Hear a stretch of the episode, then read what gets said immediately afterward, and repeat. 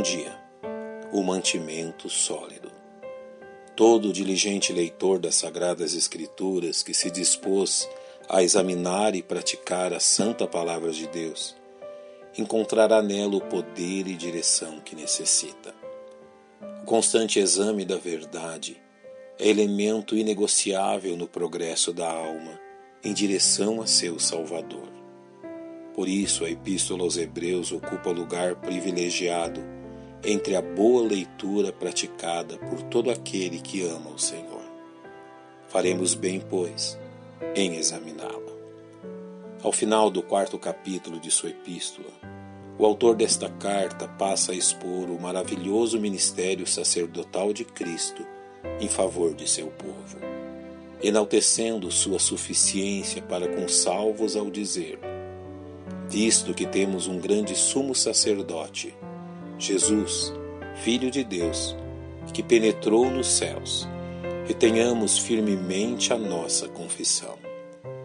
O ministério sacerdotal de Cristo em favor dos salvos é a garantia que suas petições e necessidades serão atendidas, uma vez que mediados pela justiça de seu bom Salvador. Por isso, o autor desta carta faz questão de confirmar a capacidade deste sumo sacerdote acima de qualquer circunstância ao dizer, porque não temos um sumo sacerdote que não possa compadecer-se das nossas fraquezas, porém um que, como nós, em tudo foi tentado, mas sem pecado, convidando então seus leitores a usufruírem de tal intercessão. Cheguemos, pois, com confiança ao trono da graça, para que possamos alcançar misericórdia e achar graça a fim de sermos ajudados em tempo oportuno. Encontramos nos dez primeiros versos do capítulo 5 a mesma temática, revelando a perfeição de nosso sumo sacerdote. Porém, ao chegarmos ao verso 11, o autor nos dá a entender que se faz necessária uma firme exortação, a fim de que esta preciosa verdade não seja desperdiçada. Sua intenção é demonstrar que uma específica deficiência por parte dos salvos pode levá-los a não usufruírem desta verdade em sua vida diária. Por isso os exorta, apontando o seu erro, porquanto vos fizestes negligentes para ouvir. A preguiça em ouvir e atentar para a verdade da palavra de Deus impedia aquelas pessoas de usufruírem plenamente do sacerdócio de Cristo em favor deles. A tal ponto que o autor lhes dirige uma forte reprimenda ao dizer: Porque, devendo já ser mestres pelo tempo, ainda necessitais de que se vos torne a ensinar quais sejam os primeiros rudimentos das palavras de Deus. E vos haveis feito tais que necessitais de leite e não de sólido mantimento.